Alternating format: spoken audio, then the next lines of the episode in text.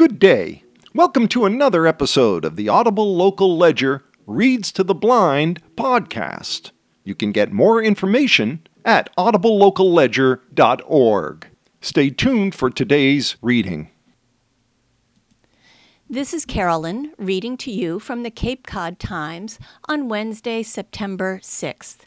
We'll start today with the weather.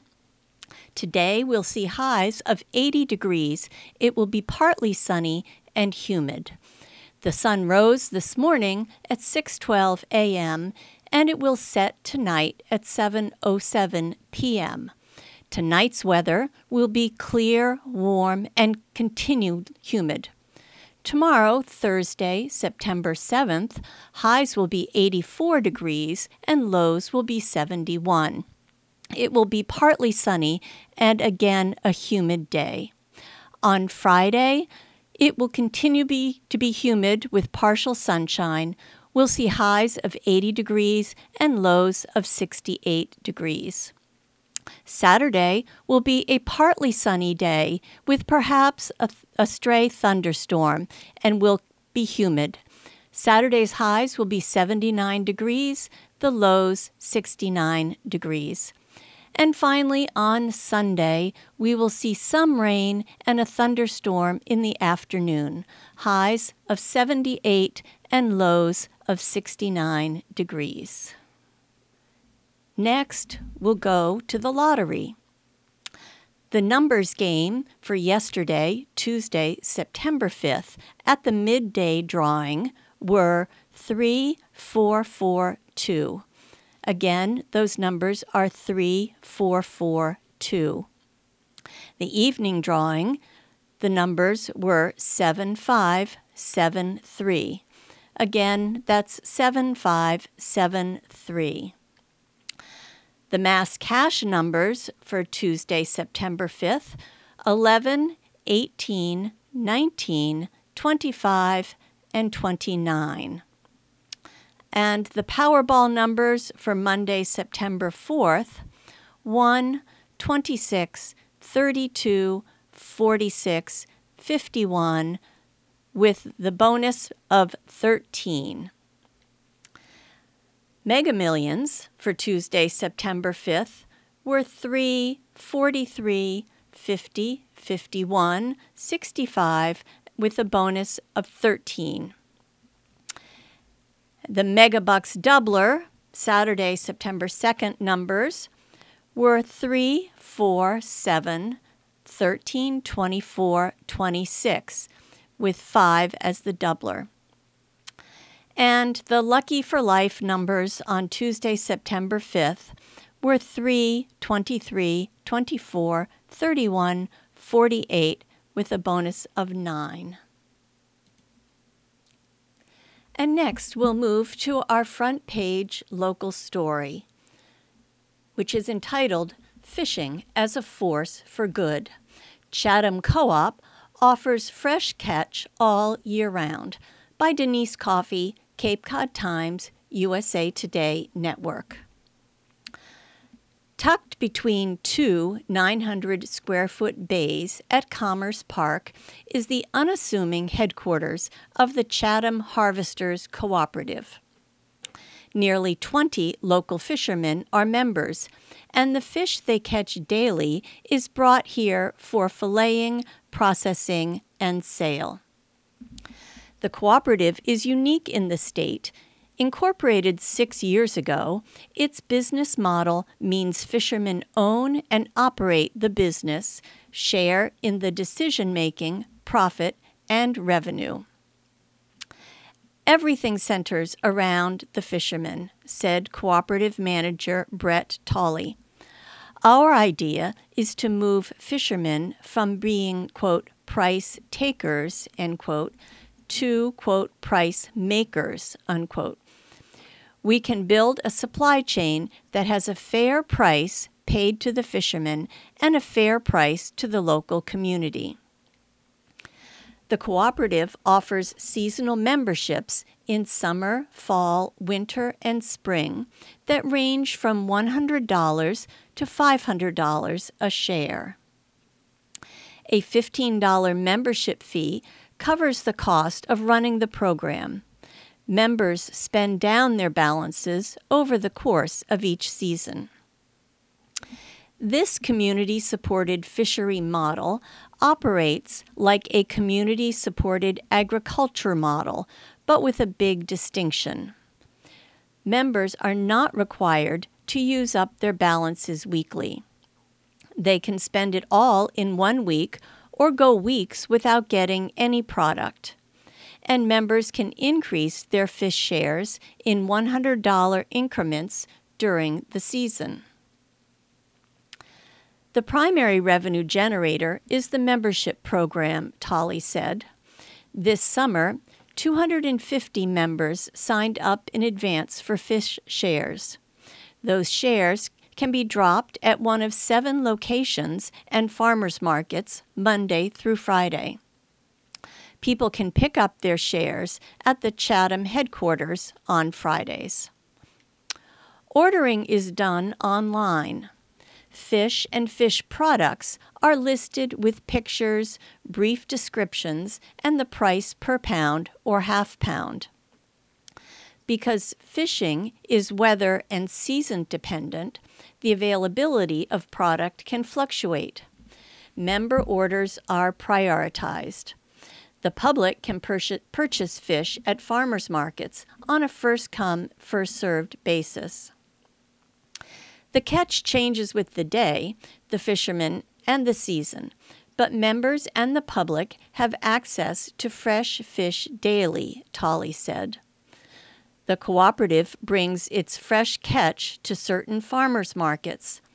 On August 25th, Tolley sat beneath a pop up canopy tent in Commerce Park, waiting for share members and the public to stop by. Fresh fish that day included black sea bass, summer flounder, and dogfish. But the flash frozen and value added product mean high quality fish can be available year round, Tolley said. He knows of no one else freezing local catch for retail and wholesale. Otherwise, fish have to be trucked to Boston or New Bedford for processing before it returns to the Cape. And many of the most popular fish, salmon, haddock, and cod, are imported, not caught locally. Inside one bay is a commercial kitchen. Fisherman and board member Doug Feeney makes smoked mackerel, shark bites, which are similar to clam cakes but made with dogfish, monkfish chowder base, and clam pies. Varieties of local fish are filleted, flash frozen, and vacuum sealed. Products include skate wings and medallions, big eye and yellowfin tuna steaks, and poke packs, dogfish and black sea bass fillets, and scallops people don't know what fishermen are, catching or what species of fish are abundant in local waters, Tolley said. They are relying on what he calls an industrial supply chain to help bridge that gap. The cooperative offers events where members can learn about a locally abundant species of fish and how to cook it, taste samples, and listen to tales from the fishermen.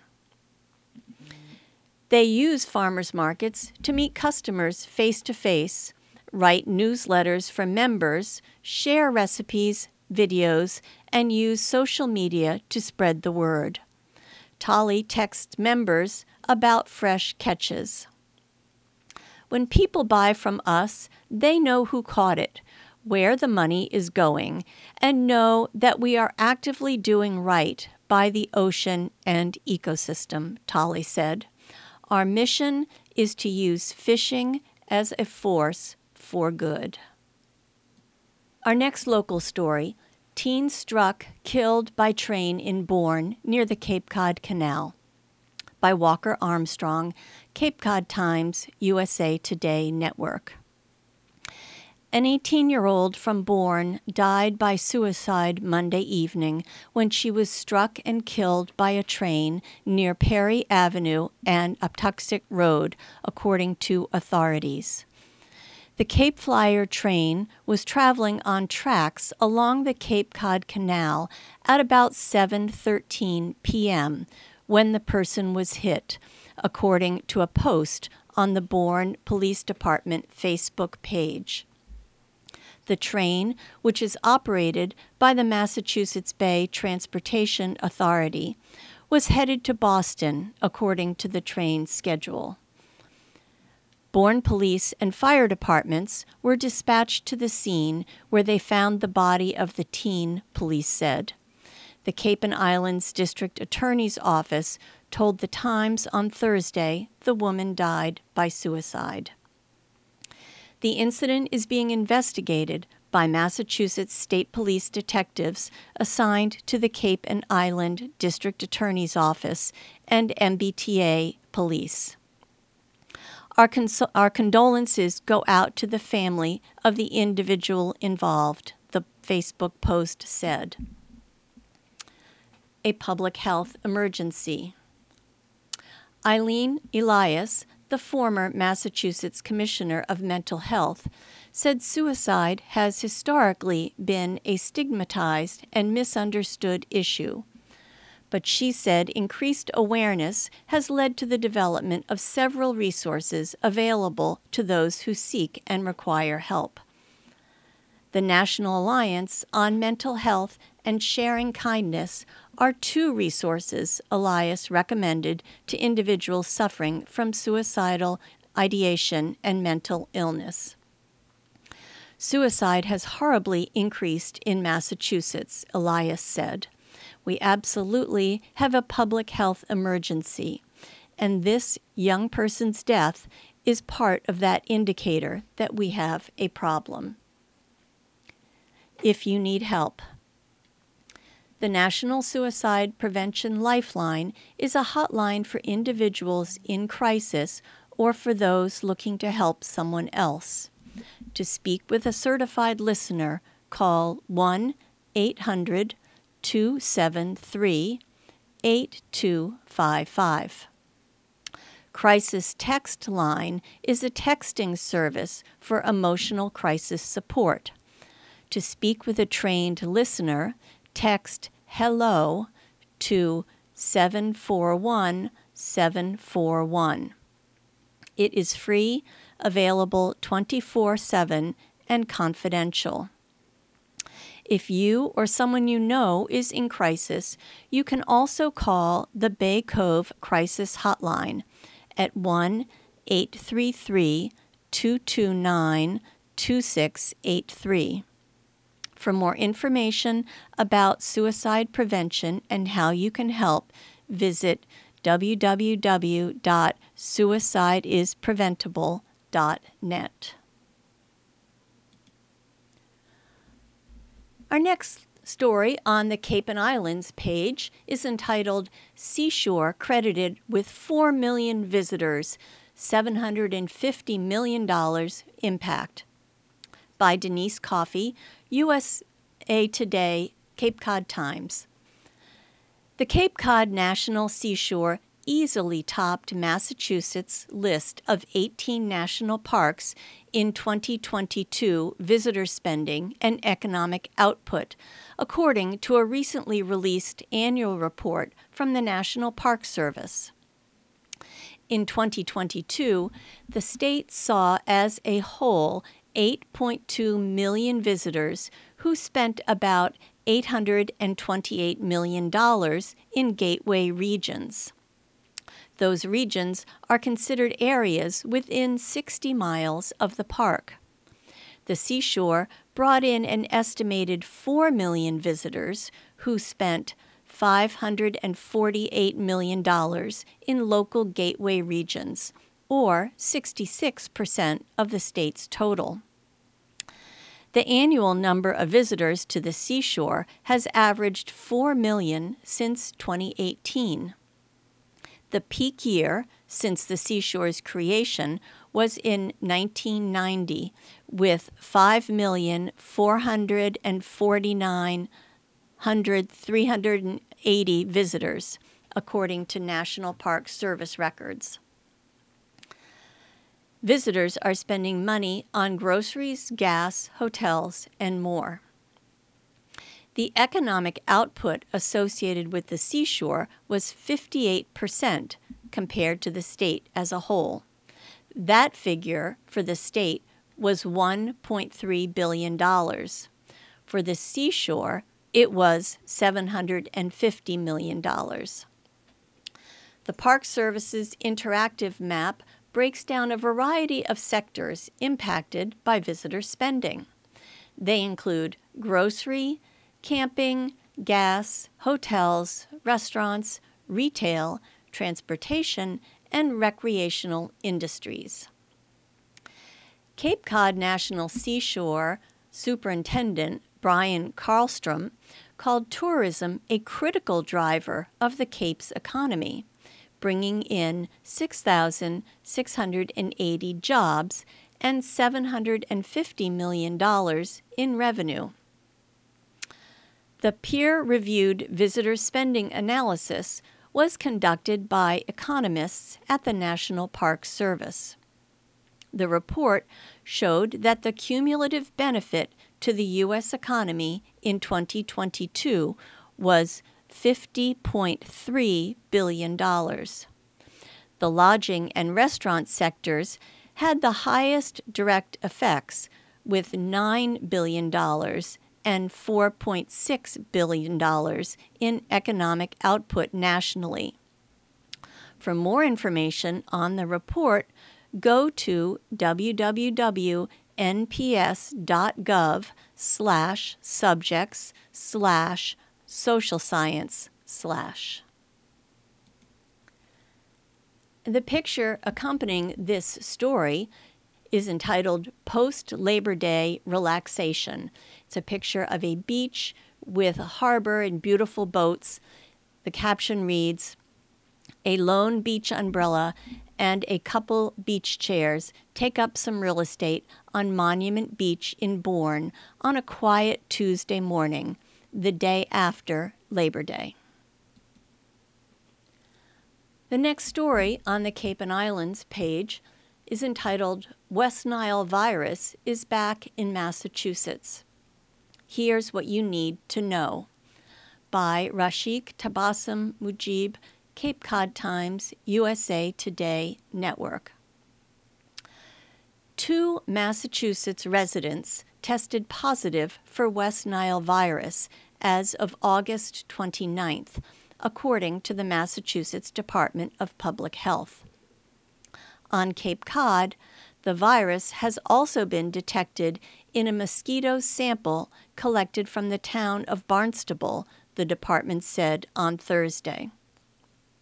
The virus was detected in a sample from West Barnstable on August 24th and in another mosquito sample collected on August 24th in the Fort Hill area in Eastham, according to the Barnstable County website. Of the two human cases, one individual was exposed in Middlesex County, and the other contracted the virus outside of the state, according to the state. August and September are the months when most people are exposed to West Nile virus in Massachusetts, said Public Health Commissioner Robert Goldstein in a statement. Populations of mosquitoes that can carry and spread this virus are fairly large this year, and we have seen recent increases in the number of West Nile virus positive mosquito samples from multiple parts of the Commonwealth. West Nile virus is most commonly transmitted to humans by the bite of an infected mosquito. The mosquitoes that carry this virus are common throughout the state and found in urban as well as more rural areas. West Nile virus is usually spread by mosquito species that lay their eggs mostly in man made containers, said Gabrielle Sakolsky, superintendent of Cape Cod Mosquito Control. What are the symptoms of West Nile virus? Most people who become infected with the virus don't get ill, but about 20% experience symptoms including fever, headache, body aches, nausea, skin rash, and tiredness, according to the release. Some people may experience severe headaches, confusion, neck stiffness, and muscle weakness. Those 50 years and older have a higher risk of severe complications. How can you protect yourself from West Nile virus? Common procedures include emptying any standing water around your home, including in flower pots and pet bowls, to reduce breeding grounds for the insects. According to Sakolsky, other precautions include using insect repellent with DEET, picaridin, or oil of lemon eucalyptus, limiting outdoor activity at dusk and dawn when most mosquitoes are active, and wearing long sleeve shirts and pants when outside. After all the rain we've had this year, it's very important that people go around their yard and empty out any containers that are holding water, said Sakolsky. Even that even though we're at low risk, the virus may be circling around and people should take precautions not to be bitten by mosquitoes, she said. Cape Cod Mosquito Control Project staff worked over the Labor Day weekend looking for mosquito larvae and applying larvicides when found. We will continue to work closely with the MDPH arbovirus surveillance program and Cape Cod Mosquito Control on mosquito control and surveillance efforts. The Inspectional Services Department of the Public Health Division in Barnstable shared in a statement.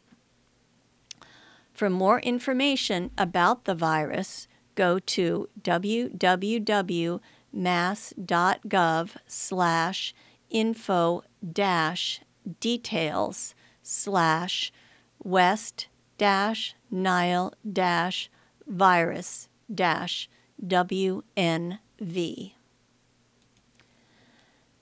And there is a picture of several mosquitoes accompanying this story with the caption that reads Mosquitoes await counting by the Cape Mosquito Control Project in 2018. And next we'll go to a Massachusetts state story, which is entitled Bond Bill Shaping Up as Next Housing Battleground by Michael P. Norton. State House News Service. It's now eight months into Governor Maura Healey's administration, and the wait continues for major proposals from the corner office to address perhaps the governor's signature issue housing affordability and production.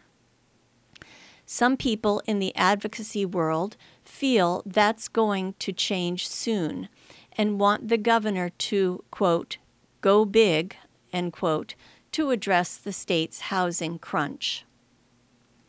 We have been hearing that the housing bond bill could show up sometime this month. Phil Jones of the Greater Boston Interfaith Organization told the news service on Tuesday. We are expecting the governor to make her proposal first. Jones said he's not heard what's in the bill and said some legislatures have said, some legislators have said that they're waiting for Healey to make the first move. The executive branch oversees state capital spending, putting it in a good position to understand which programs may be running low on available funds.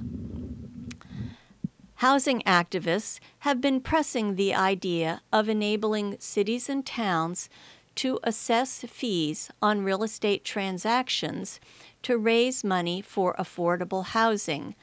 And Jones said administration officials, quote, spoke positively, end quote, about that idea at a recent GBIO event. But the organization is unsure if Healey will actually propose it. We're not sure where that will show up, but we're feeling confident about it passing with administrative support this session, said Jones, who lives and rents in Boston and is co chair of GBIO's Housing Justice Campaign. She could roll it into a bond bill. Many transfer fee supporters want to see the new levy slapped on higher end housing transactions and crafting a proposal that would enable all 351 cities and towns to take advantage of a new fee regime, not just those with higher property values, looms as a policy challenge. The real estate lobby has strongly opposed transfer fees, deriding them as new taxes, and has helped defeat fee proposals for years on Beacon Hill. GBIO and other housing groups have identified $8.5 billion in deferred maintenance that needs to be addressed at state owned public housing units and is hoping for at least $1 billion to be included in the bond bill. The transfer fee, public housing investments, and housing access for people coming out of jails and prisons are among the topics GBIO plans to push during a fall campaign featuring meetings with state representatives and senators, Jones said. Our best move is to try to get these issues into the public eye as much as possible, he said.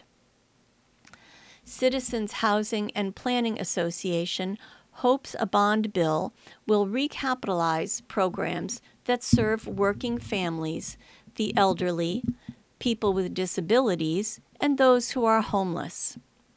The group expected Healey to offer a housing bond bill in the spring, according to its website.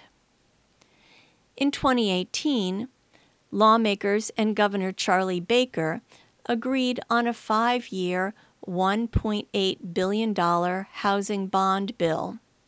And advocates say money from that package is running out.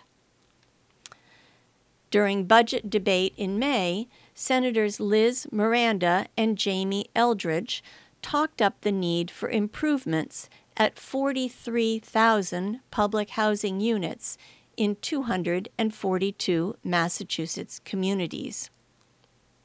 Something that is on the minds of many of us is the Affordable Housing Bond Bill and the need for us to pass th- that this session. Eldridge, former co chair of the legislature's Joint Committee on Housing, said. And in other state news stories, DPU moves to smooth electric bill spikes by Colin A. Young, State House News Service. State utility overseers on Friday ordered Eversource and National Grid to split two of the coldest and often most con- costly months of the year into two procurement and billing periods, implementing an idea that Maura Healey's office proposed when she was Attorney General eight years ago. The Department of Public Utilities said that ordering two of the state's three electric distribution companies to change their basic service periods for residential and small business customers to the six month periods of February through July and August through January is, quote, expected to mitigate large seasonal changes in basic service electricity supply prices and differences across electric distribution companies, end quote. We're going to stop this story here and go to the obituaries at the half hour. We will return to this story after the obituaries. And now, the obituaries. Alan B. Johnson. Born April 11th, 1946, passed away September 2nd, 2023 age 77. It's with both sadness and gratitude that we announce the passing of Alan B. Johnson.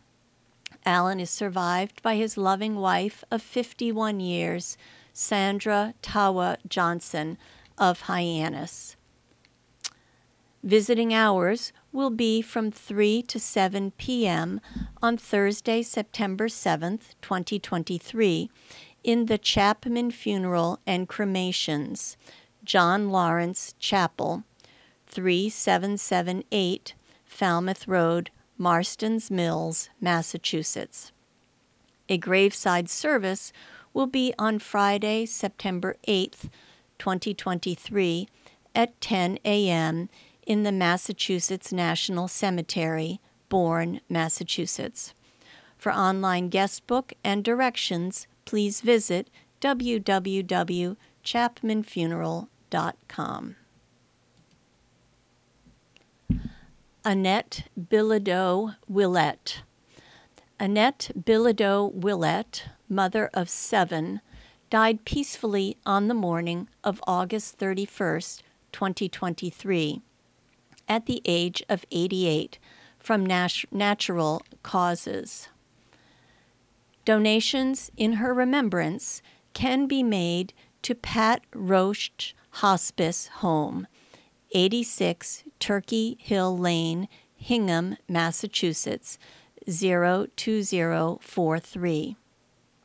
There will be a wake at Nickerson Bourne Funeral Home on Route 6A in Sandwich, Massachusetts from 9 a.m. to 11 a.m. on Monday, September 11th followed by a mass at Corpus Christi Catholic Church at 11:30 a.m. and a funeral prayer service and burial at the National Cemetery in Bourne at 1:30 p.m.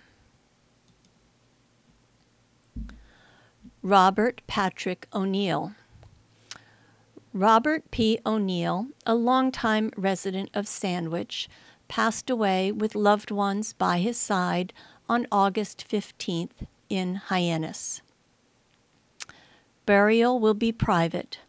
Donations may be made in his honor to Community Connections, FBO O'Neill Scholarship Fund, 261 White's Path, Unit Number 1, South Yarmouth, Massachusetts 02664.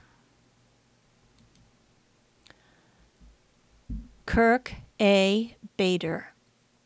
Kirk A. Bader of East Falmouth passed away on August 27, 2023.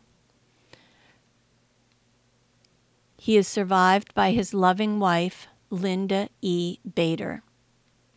Visitation will take place on Saturday, August 9th, 2023, from 3 to 6 p.m at Chapman Funerals and Cremations, 475 Main Street, Falmouth.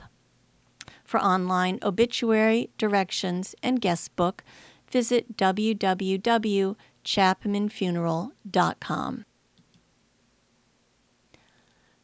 Frank J. Estrada, Jr. Frank J. Estrada, age 66, of Orleans, Massachusetts, passed away on August 17th at his residence on Main Street. A celebration of life will be held in Orleans at a later date. Barbara Howard teacher of many games, teacher at Head Start slash Cape Cod Child Development, counselor and facilitator with Parents Anonymous, baseball coach, avid bowler, Sunday school teacher, passed away July 19th, 2023. Join us for a celebration of life September 12th, 2 p.m. at St. Mary's Episcopal Church, 3055 Main Street, Barnstable, Massachusetts, 02630. Feel free to wear purple in honor of her favorite color. In lieu of flowers, please donate to Big Brothers Big Sisters of Cape Cod. And now we'll return to the story we were reading before the obituaries. That story is entitled DPU Moves to Smooth Electric Bill Spikes. A third distribution company, Unitil, already uses the schedule. DPU said National Grid and Eversource supported the proposal. DPU launched an investigation in early January and made recommendations related to the way that basic service, the, which is the default electric service provided to customers who have not selected a competitive supplier or joined a municipal aggregation program, is procured and priced by utility companies. The idea of having the distribution companies adopt the same six month rate periods to smooth out some steep seasonal differences was among DPU's proposals. The Baker administration warned Bay Staters last fall to brace for, quote, at best, a very high cost energy winter, end quote, and it turned out that way. Natural gas customers saw a 28% increase in heating costs last winter. Homes with electric heat watched costs soar 57%, and the cost of heating a home with oil was up 63%, according to an analysis from the Department of Energy Resources. Due to our current reliance on fossil fuel generation, customers can experience significant volatility in electric supply prices. DPU Chair James Van Nostrand said Tuesday.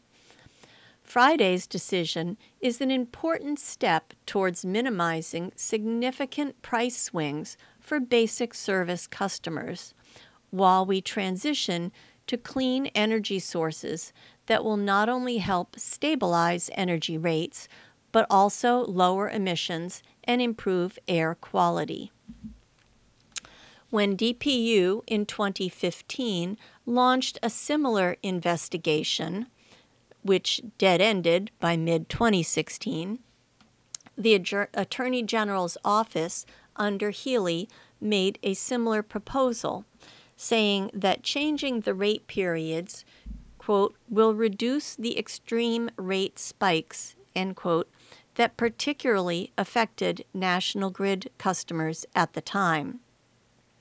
In March, the Healey administration replaced two of three DPU commissioners and charged the trio with creating, quote, a 21st century DPU, end quote.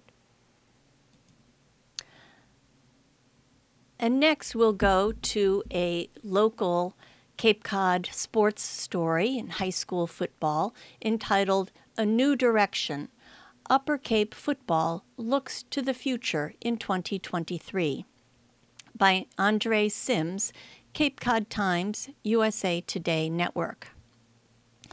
The Upper Cape Rams football team have a new direction in 2023 led by first year head coach Tom Pandisio, the Rams are trying to leave 2022 and beyond in the past. This season, it's about creating a new culture within the team. And for Pandisio, he says he already sees it taking hold.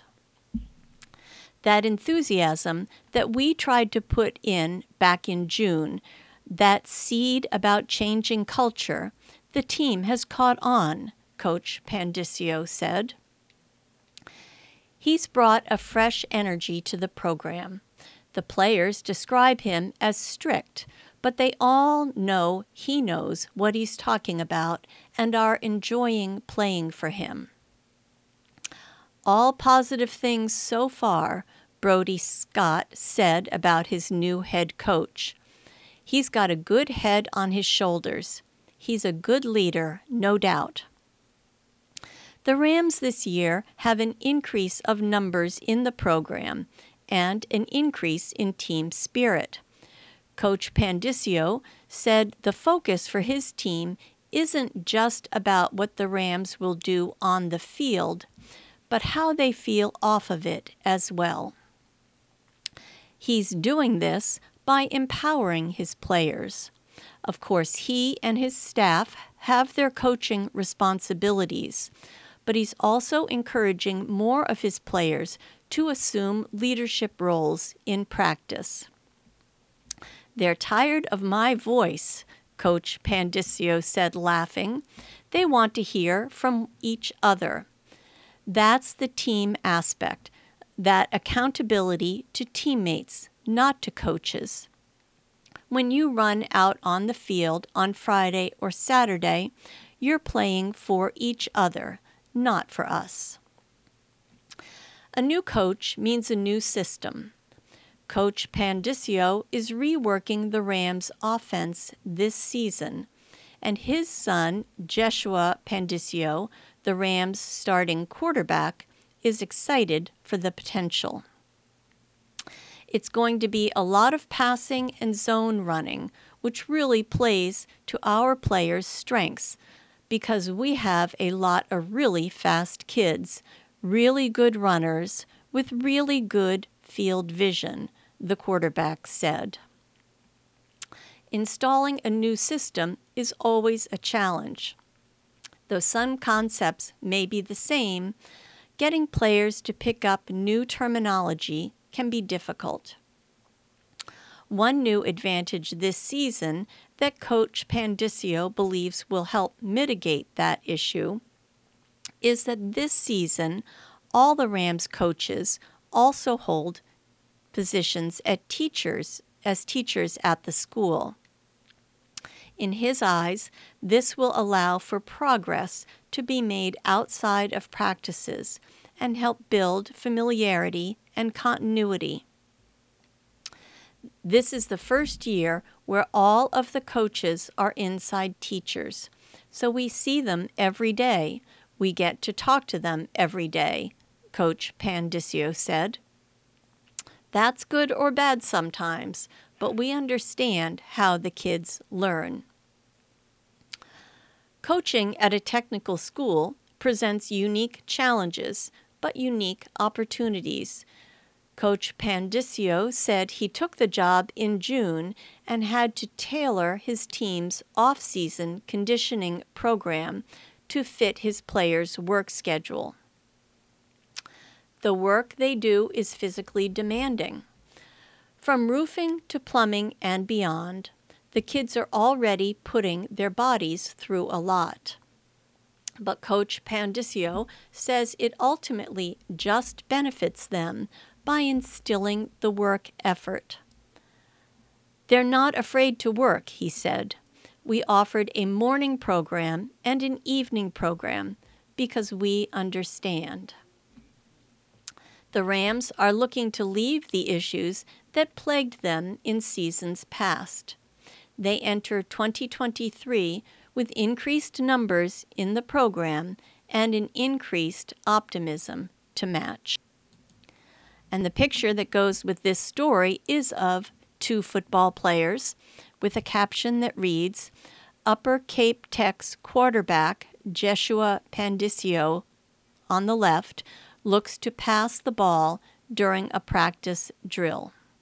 And next, we'll move to a national news story entitled Commerce at the Mercy of Weather.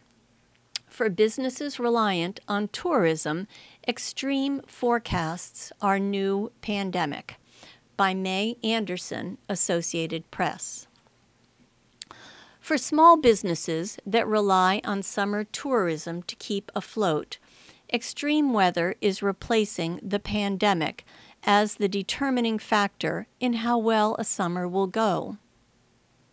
The pandemic had its ups and downs for tourism, with a total shutdown followed by a rush of vacations due to pent up demand.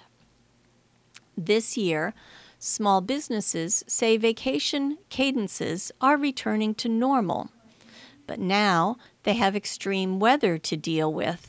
Many say it's hurting business but more temperate spots are seeing a surge.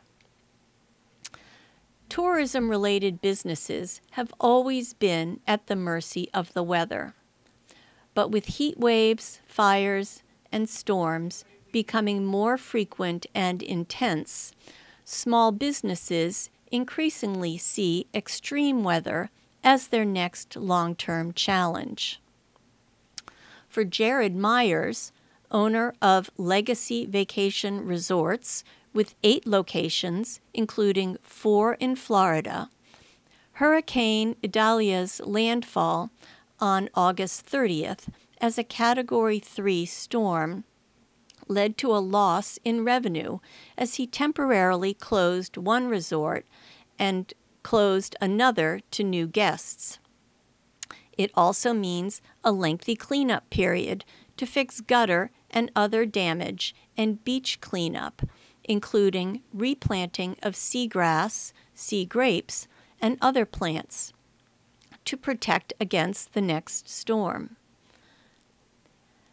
Even when the hurricane doesn't hit directly, it wreaks havoc economically, emotionally, to those that have suffered previous losses and to our way of life, he said. A lifelong Florida resident, he's used to hurricanes, but fears their intensity is getting worse. In fact, the number of storms that intensify dramatically within 240 miles of a coastline across the globe grew to 15 a year in 2020, compared to 5 a year in 1980, according to a study published in Nature Communications. It does feel like, and probably will continue to feel like, we're just hopping from one emergency to another based on climate change, Myers said. For Steve Silberberg in Saco, Maine, who runs Fitpacking, a company that guides people on wilderness backpacking trips in national and state parks and forests, extreme weather is becoming a serious obstacle. National Park Service research has shown that national parks are experiencing extreme weather conditions at a higher rate than the rest of the country because of where they're located historic snowfall in March at Yosemite, followed by a wildfire, affected one hike Silberberg had planned. Another hike was canceled due to unusually large snowfall, rendering the Narrows, which is part of Zion Canyon in Zion National Park in Utah, impossible, impassable due to a high volume of meltwater he had to cancel a trip to the Los Padres National Forest in California due to wildfires and subsequent flooding, which destroyed trails and made them impassable. We are quickly approaching a crossroads as to how to keep the business viable, he said. It seems that almost half of our trips are affected in some way by increasingly extreme weather events. Silberberg is trying to find ways to make climate change work for him, however. He is thinking about starting a company that helps people visit places that may disappear due to climate change, such as Glacier National Park in Montana or the Everglades in Florida, which is threatened by rising sea levels. In Southern California, businesses faced sweltering heat, followed by Tropical Storm Hilary, the first tropical storm the region had seen in 84 years. Definitely extreme weather is here to stay, said Sachi Mehra, executive chef and partner at Adya Indian Restaurant in Anaheim, California. The restaurant is located in the Anaheim Packing House, a food hall in a historic 1919 citrus packing house near Disney. The restaurant closed for a day proactively during Tropical Storm Hilary, losing a day of sales. Heat has been more of an issue as business slowed in late July this summer during a surge in temperatures. Mehra said she suspects the heat is behind the slowdown since typically things start to slow in late August or September. Media focus on extreme weather can hurt business too. Dan Dawson, owner of Horizon Divers in Key Largo, Florida, saw a business boom during the pandemic. Now it's back to pre pandemic levels. But when storms like Idalia close in, tourists flee, even though Dawson's spot in Key Largo was 300 miles from where Idalia hit. Once a storm is coming close, we stop diving, and once it goes by, it can take up to two weeks for tourists to come back and that is if we don't have any damage, he said. It does feel like, and probably will continue to feel like, we're just hopping from one emergency to another based on climate change, said Jared Myers, owner of Legacy Vacation Resorts. And another weather related story Storm in Atlantic likely to become major hurricane by Doyle Rice, USA Today. As of Tuesday, the system was still just a tropical depression far out to sea, but forecasters warn that it could soon explode into powerful major hurricane Lee. The question is where is it going and could it impact the United States? Interests across the Caribbean and along the East Coast from Florida to Maine will need to pay close attention to this feature, said AccuWeather meteorologist Brandon Buckingham. Depending on the path this system takes, the expected time frame for potential impacts to the United States and Atlantic, Atlantic Canada may be September 13th to 16th. The system, now dubbed Tropical Depression 13, was still more than 1,400 miles east of the Caribbean islands, the National Hurricane Center rapid intensification is possible. Forecasters from the Hurricane Center predict that will become Hurricane Lee. They said the storm has the potential to be a Category 4, 130 mile per hour hurricane by Saturday morning east of Puerto Rico and continue strengthening into a 140 mile per hour storm by Sunday. The Hurricane Center said the rapid intensification is possible due to a reduction in wind shear in its path, along with warm ocean water of near 86 degrees. Wind shear tears apart developing storms, while warm water acts as a fuel to power up storms. Prediction and timing of winds as of midday Tuesday. 12 hours 45 mile per hour winds, which is a tropical storm. 24 hours, 60 mile per hour winds. 48 hours, 80 mile per hour winds, which is a category 1 hurricane. 60 hours, 90 miles per hour winds. 72 hours, 110 mile per hour winds, which is a category 2 hurricane. 96 hours, 130 mile per hour winds, which is a category 4 hurricane, and finally 120 hours, 140 mile per hour winds. Track forecast uncertain. Latest indications suggest the storm track could vary across a wide swath spanning from the United States East Coast northward to eastern Canada, or even skirt away from the coast entirely, AccuWeather said.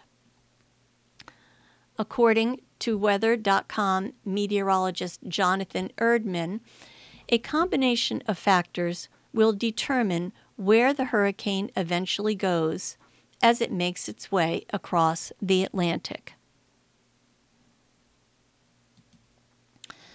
This has been Carolyn reading to you from the Cape Cod Times on Wednesday, September 6th. I hope you all have a wonderful day.